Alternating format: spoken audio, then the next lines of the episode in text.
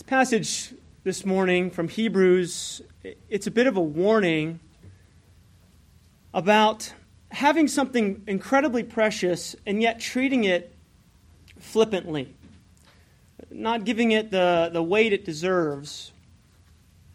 I was sort of thinking about what is something like that in my life. Um, it's a terrible illustration. But occasionally, I'm in the car driving, the kids are in the back seat and in the car seats, and I just reach down, you know, to change the radio. Or you check the navigation, make sure you're going the right way. You look up and slam on the brakes. Maybe you've had experience like that. And you think of how, what a trifle of a thing carrying something so precious.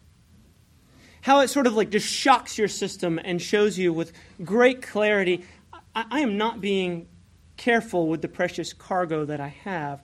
Hebrews is saying something similar here to the Christian and really warning them throughout uh, sort of a survey of the text of the Bible to say, we have something so valuable in Christ. God has given us, namely, the subject of our rest, of peace. And yet, we can handle it with this audacity, this flippancy, with just such smallness of thought that the writer wants to warn us, to shock us, to fear into us. Are we holding this very, very lightly? And the evergreen subject that the writer is talking about is, is a subject that comes up a lot in Scripture, and that's of restlessness. Is that the people of God are plagued by a sense of restlessness. And that's a product of the curse. And it's evergreen because you can read about it in Genesis and Exodus. And the writer quotes David, he's talking about it in the Psalms, and Hebrews is encouraging the Christians. And it's the easiest thing in the world for me to ask you all do you ever feel a sense of anxiety or restlessness? We're plagued with it, it's our entire world. You look at what it is to sort of quiet down the noise in our life. We're full of, what is it? Pharmaceuticals relationships, social media, money, stature, anything just to kind of give us a sense of ease or peace, to, to kind of quiet down the noise. St. Augustine famously said it of rest our hearts are restless until they find their rest in you. You have made us for yourself, O Lord.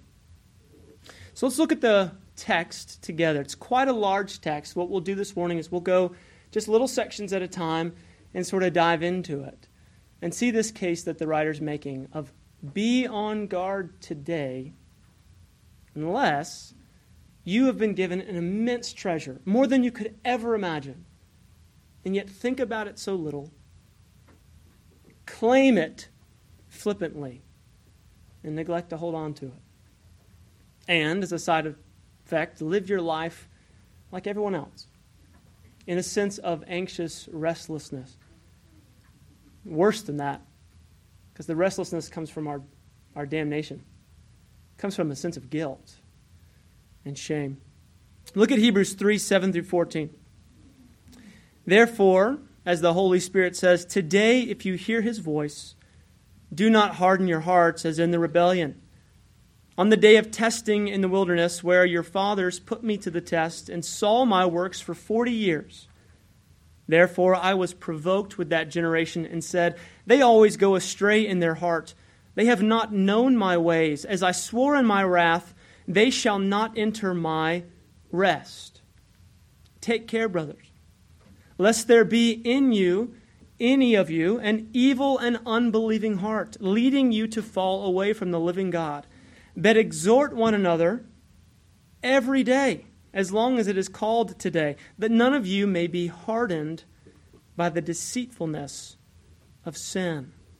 For we have come to share in Christ if indeed we hold our original confidence firm to the end. We have an incredible passage here of really uh, just how the Bible interprets the Bible. So the writer of Hebrews is saying, uh, Remember this statement. Today, if you hear his voice, do not harden your hearts. That is a, a quotation from Psalm 95. And it sort of dominoes from, next, uh, from that because in Psalm 95, it's David recalling the accounts of the wilderness in Exodus 17. And what he's doing is he's pulling all of their history up to the forefront. And he's saying this word today that will be repeated as, a, as sort of almost like a musical theme. You're going to hear today, today, today. We're going to see that it wasn't just for that day to rest in God, to trust that day in the wilderness of going into Canaan and uh, being liberated from Egyptian slavery, but also in David's day. He called it today is the day to trust in the Lord. And the writer of Hebrews, it was for their time. Today was the day. And for me to you, and from God to your ears, today. What's the temptation?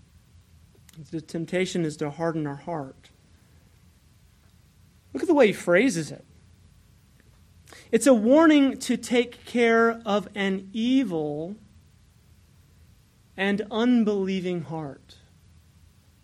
I feel like it's rarely ever phrased that way. It is an evil thing to not believe the Lord. Very, very seldomly have I ever, my ears ever heard it said that way. One writer says, It is the most offensive thing to God to not trust Him at His word. And so the writer gives us not just an exhortation to come and trust the, the Lord, but a warning for not trusting the Lord. Pay attention.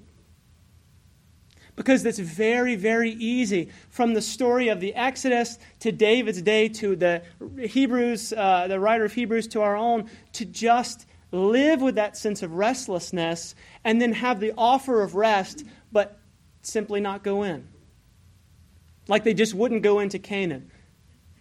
Just, there's, there's too many there's too many logistics, there's too many problems, there's too many scary things. I'm going to stay out here. The promise of rest has been given to you. And it is one of the most offensive things, an evil and unbelieving thing, to not enter into God's rest. Let's keep looking at our text verses 15 through 19.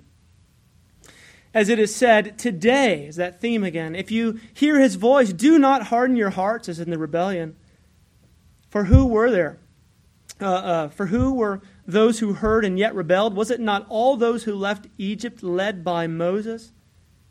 And with whom was he provoked for forty years? Was it not with those who sinned, whose bodies fell in the wilderness? And to whom did he swear that they would not enter his rest, but to those who were disobedient. So we see that they were unable to enter because of unbelief. If you know the story, I won't take too much of that time, but it's a fascinating study on complaining. Uh, he sort of references, he says, you know, they're led by Moses. And we, we do the Sunday school lessons, and it's just, we want to sort of highlight the power of God and he's parting the sea and uh, all the plagues. And you can imagine as an observer of that, I mean, come on. You're, you're looking at the power of God. And then they get out in the wilderness and they're just, oh, they're just the worst people you know, they're just complaining and belly aching. And it was so much better back in, you know, uh, the land of Goshen. At least with Pharaoh protected us, and we had some food, and our bellies were full, and they don't trust God. And then he's merciful. He brings them food, and he brings them shade, and he brings them light, and he brings them comfort. And he's bringing them into liberation, and they just won't take it. I mean, it's the, it's the offer here, it's an exposed hand and they just won't come get it. Which is very similar to the gospel. And Christ says, Here. And they just won't take it. And they deny the rest, they refuse the grace, and they would prefer slavery. It is an amazing work of grace to have us accept free grace. But here's, here's one thing that kept sort of becoming a tension in this, in this text. as the name of the sermon this morning is striving for rest. That's how the text says it. But there's sort of a, a certain sense when I start hearing this, I almost get more anxious. You know, and so instead of like hearing this text and being more relaxed and okay, I'm, I'm entering into the rest, I almost get more anxious. So we can kind of turn introspective, uncertain of ourselves, kind of wondering am I being faithful? Am I holding on to the promises? Am I resting in Christ? I think one of the fascinating things here is the, to notice the reference to the wilderness. Notice the reference to the wilderness. Where the Hebrews fail, where they walk through the wilderness and fail, where they're tempted and tested on the Word of God and fail. Get this remarkable passage as Jesus enters into his ministry where he wanders the desert for 40 days. And in very similar ways and with very similar temptations, is, is tempted to also uh, bellyache and complain and compromise. And yet, what? He succeeds. He trusts the word specifically, let that ring in your ear because we're going to come back to it. He trusts God at His word, and he enters in the rest of his Father. And not the security of his own hands, of making bread or gaining earthly power.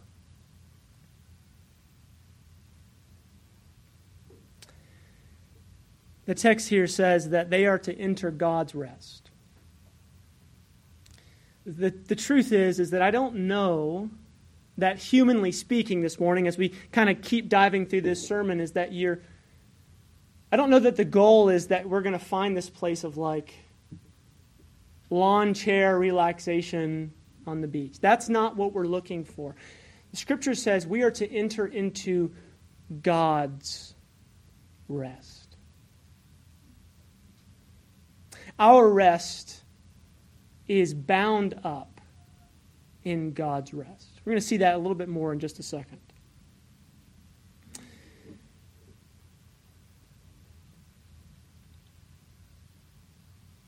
One verse says it this way Wherefore, seeing we also are compassed about with so great a cloud of witnesses.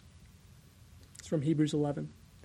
Let us lay aside every weight and the sin which so easily besets us, and let us run with patience the race that is set before us, looking to Jesus, the author and the finisher of our faith. So you're running a race, you're striving for rest, but you're looking where? To Christ, who is finished. He's seated at the right hand of the Father. The Father, on the seventh day of creation, he rests. They are not, God is never sweaty, never nervous, never anxious, never wandering around. And so we who are have to enter into that rest. And we can't get it unless through Christ.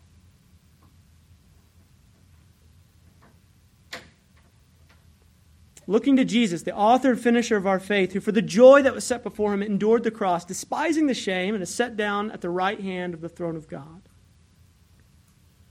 We do not have a high priest who is unable to sympathize with our weakness, Hebrews 4 says, but one who in every respect has been tempted just as we are, yet without sin.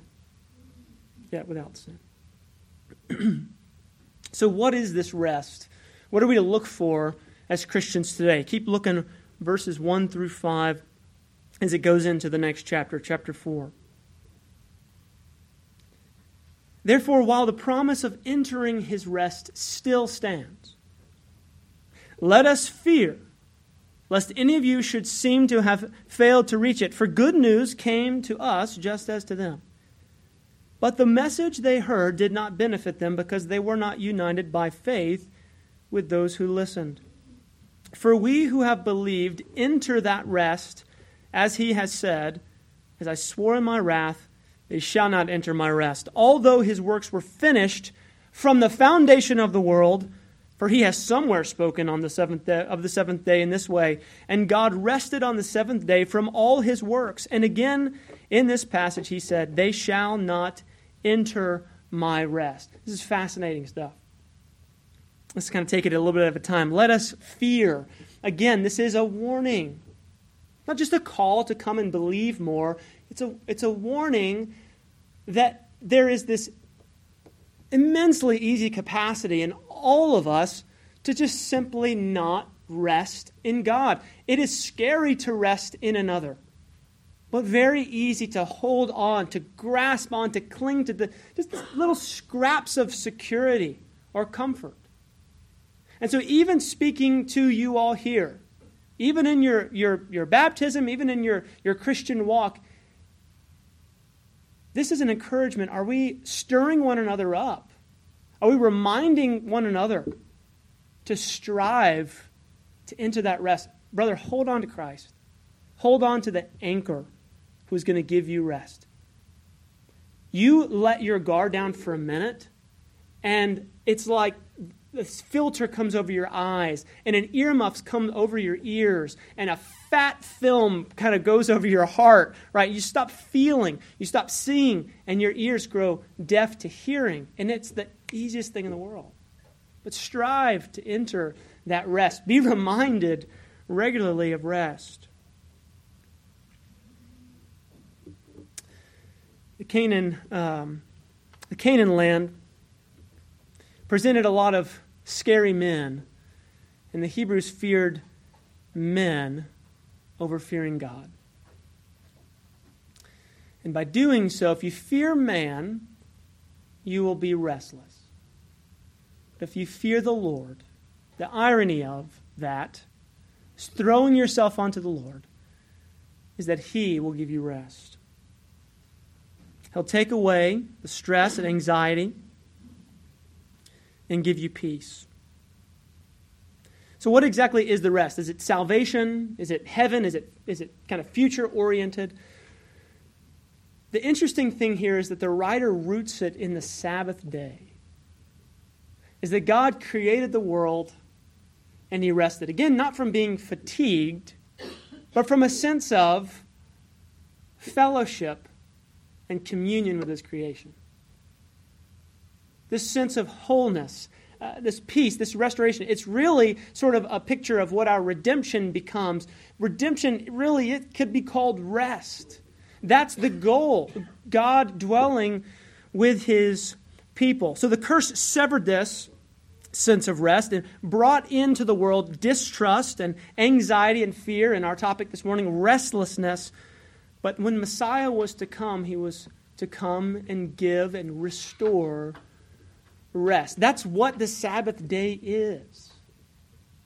The Sabbath is a reminder, an intentional reminder, practically and spiritually, to look for not just you've been tired and God wants you to take some time and lower your heart rate. No, He wants you to remember your redemption and the canceling of the record of shame and guilt and cleaving and striving and restlessness. He comes to remind you of the wholeness and peace of being restored by the blood of the Lamb.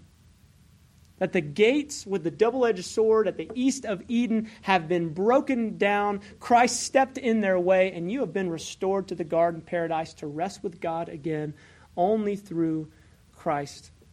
Amen.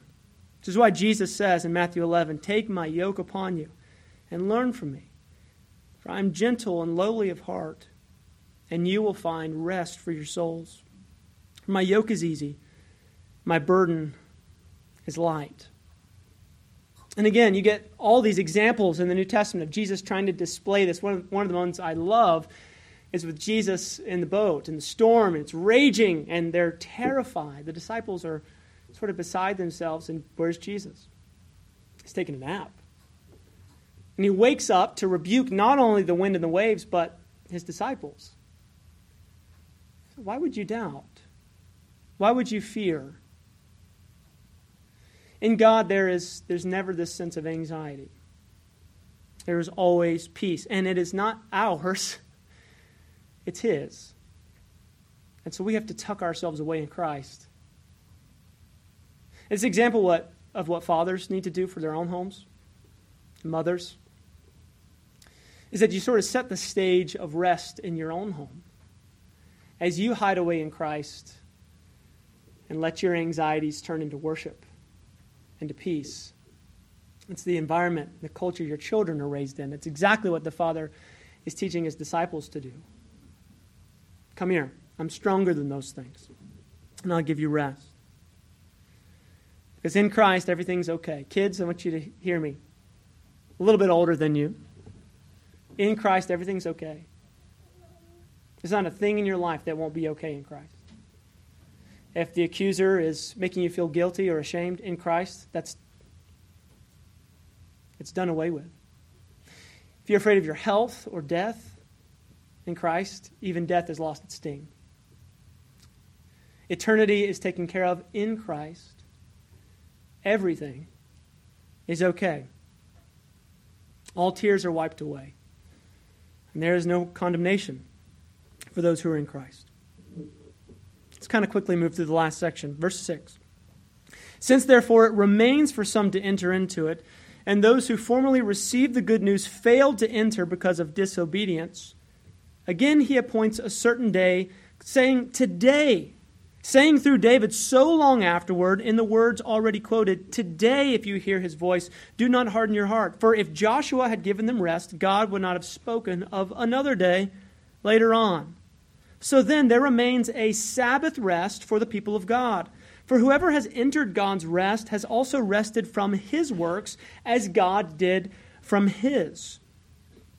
So he's looking at, again, I've already sort of explained this, he's looking at the Exodus and he's saying, look, if that, that wasn't the final rest. The entering into Canaan, that trust in God today wasn't really just limited for that day. As long as it is called today, by the way, today is called today, then it's your responsibility to pay attention, to rest, as long as it is called today.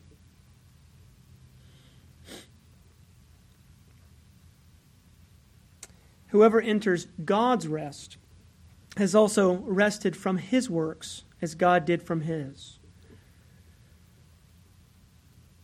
Paul mentioned this morning in Sunday school, Jesus prays in the high priestly prayer. What does he pray? Father, my desire for these is that they would enter into our rest. I and you, and you and me, and then they in us. They in us. Again, with the illustrations, Jesus, I love this. Think of the way the, the question is phrased. The disciples say, Jesus, okay, we, we, we're starting to trust in you. We believe that you're God or that you've seen God or that you're with God. Could you please describe him to us? Imagine their surprise when he says, Okay, let me tell you a story. Prodigal son. This guy goes out and he squanders everything. Got another older son. He's bitter. This is what the father's like. The younger son comes back. He's restless. He's he's sort of lusted after the world, the flesh, and the devil, and he's coming back and he's thinking in his head, I'm going to go back to my father. There's a sense of stability there, but I'll come and be a servant. And I'll sort of bow down and submit myself to whatever difficulty he's going to inflict upon me, but I'll get to live with him. And Jesus says, Wait a minute. This is what he's like. The father runs out and he wraps his arm around you. He's kissing you, putting a signet ring on your finger. You belong to me. Somebody prepare the fatted calf. We're having dinner tonight, and there's a party. Come and enter into the rest of the family. That is what God is like. And so, from the time of the Exodus to the, the Psalm 95, which was read every Sabbath traditionally in Jewish worship, to the writer of Hebrews, to me this morning, it is one of the, the weirdest things falling on your ears for God to be saying to you over and again please come and rest here. Please put down the anxiety.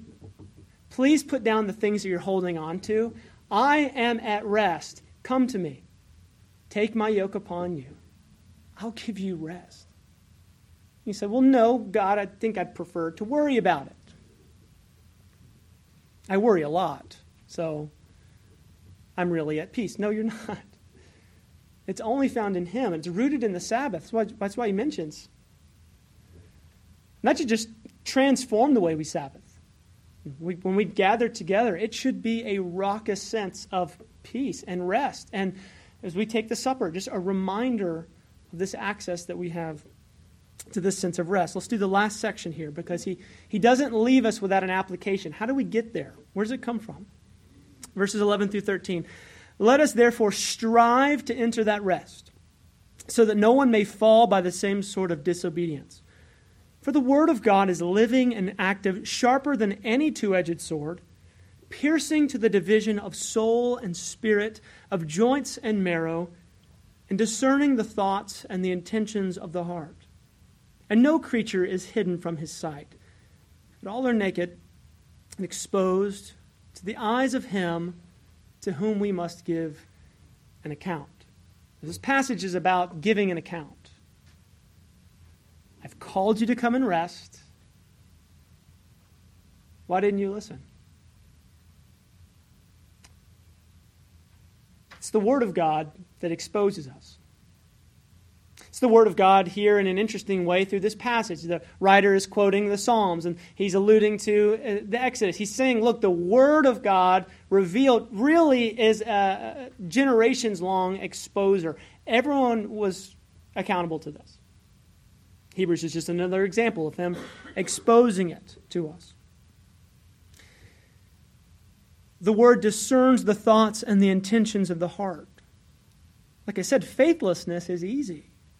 Fear and doubt and restlessness can cloud our eyes from seeing, deaf our ears.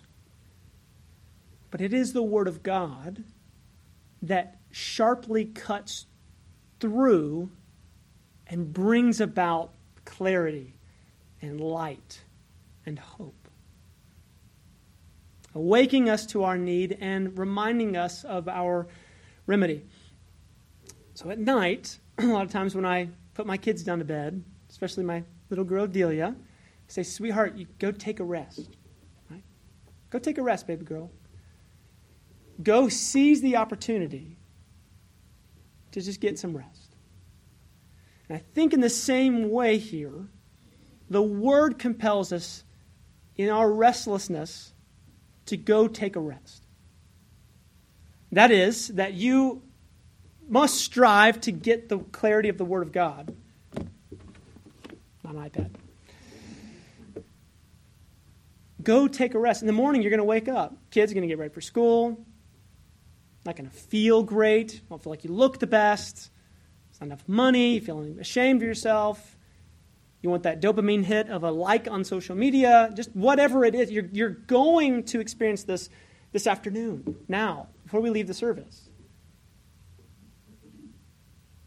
Go take a rest. You have to go and take the Word of God to find that rest, to remind yourself to stand on the promises. It's a fight of faith, but faith in what? And if you don't know it, where are you going to stand? The rest of the book of Hebrews, and you probably know the chapter 11, the hall of faith. Right? These things are reminders of people's lives to emulate, and this chapter was a, a reminder of people's lives to avoid. But we have to go to the Word. So, a couple things before we close. a couple of reminders this morning. One was to exhort each other to rest. Obviously, gathering with one another, but just as a congregation. As easy as, you know, when we, when we just fellowship or stand around in the back, you know, it's, it's easy to not talk about spiritual things. Just how you, do, how you doing? How's the real estate? How's whatever? Exhort one another in our rest. Push each other to Christ. Exhort the children in the congregation to rest. Second thing is to relish rest. Like I said, this, this celebration and coming to the supper, it is one of the most powerful apologetics in the world today for a person to be at rest talk about you know all the strategies of, of, evangelism and different things, and that's great. But one of the most powerful apologetics, uh, a defense of the faith, is that Christians should be at rest. With a world at restlessness, our lives should be at ease because everything is taken care of. Satan is an, an accuser, but Christ has taken all the accusation away. I alluded to this earlier, but, but moms and dads, your home should be a small microcosm of the, the home that we have in the Son and with the Father. And there is peace. There. You know, it shouldn't have uh, things happen at home and all the kids just kind of tensing up. because, uh oh, mom's going to snap. Dad, you know, company's coming over, everybody hide. No, you give your home rest as the Father gives you rest. How do you do that? Well, you wash your bride with the Word of God, and you raise up your kids. You talk about it on the way, you put it on your doorposts. You give your home a sense of the promises, and you rest. The truth is, if you hear His voice, as long as it's called today, do not harden your heart. And it's called today, today. But it's not just a warning and a reprimand. It's a sense that the rest is complete and full in Christ. And you have access to Him by grace. And He loves you and He holds out that grace to you in a free, open hand for you to come and take. And that is the call. Come and partake of Christ. And let it be that Sundays and fellowship time is just thick and fat and not full of fear. There is a there is a now I'm landing the plane and taking back off again. Um, I'm gonna circle airport, come right come right back. But there is a sense in, in the Christian life that as as a family you can kind of re, recoil into fear. I don't want the world. I don't want the distortions of the world. I'm not going to go to public school. I'm going to pull back. But even in your Christianity, your home is a place primarily of fear, of the things that we're against. But that's not the call of the Christian life. It is a call of faith. It is a call of rest. It's a call of joy. It's a call of feasting and singing with our hearts at ease because everything's been taken care of in Christ. So be at rest. Hear his voice and come and take that rest. Let's pray together.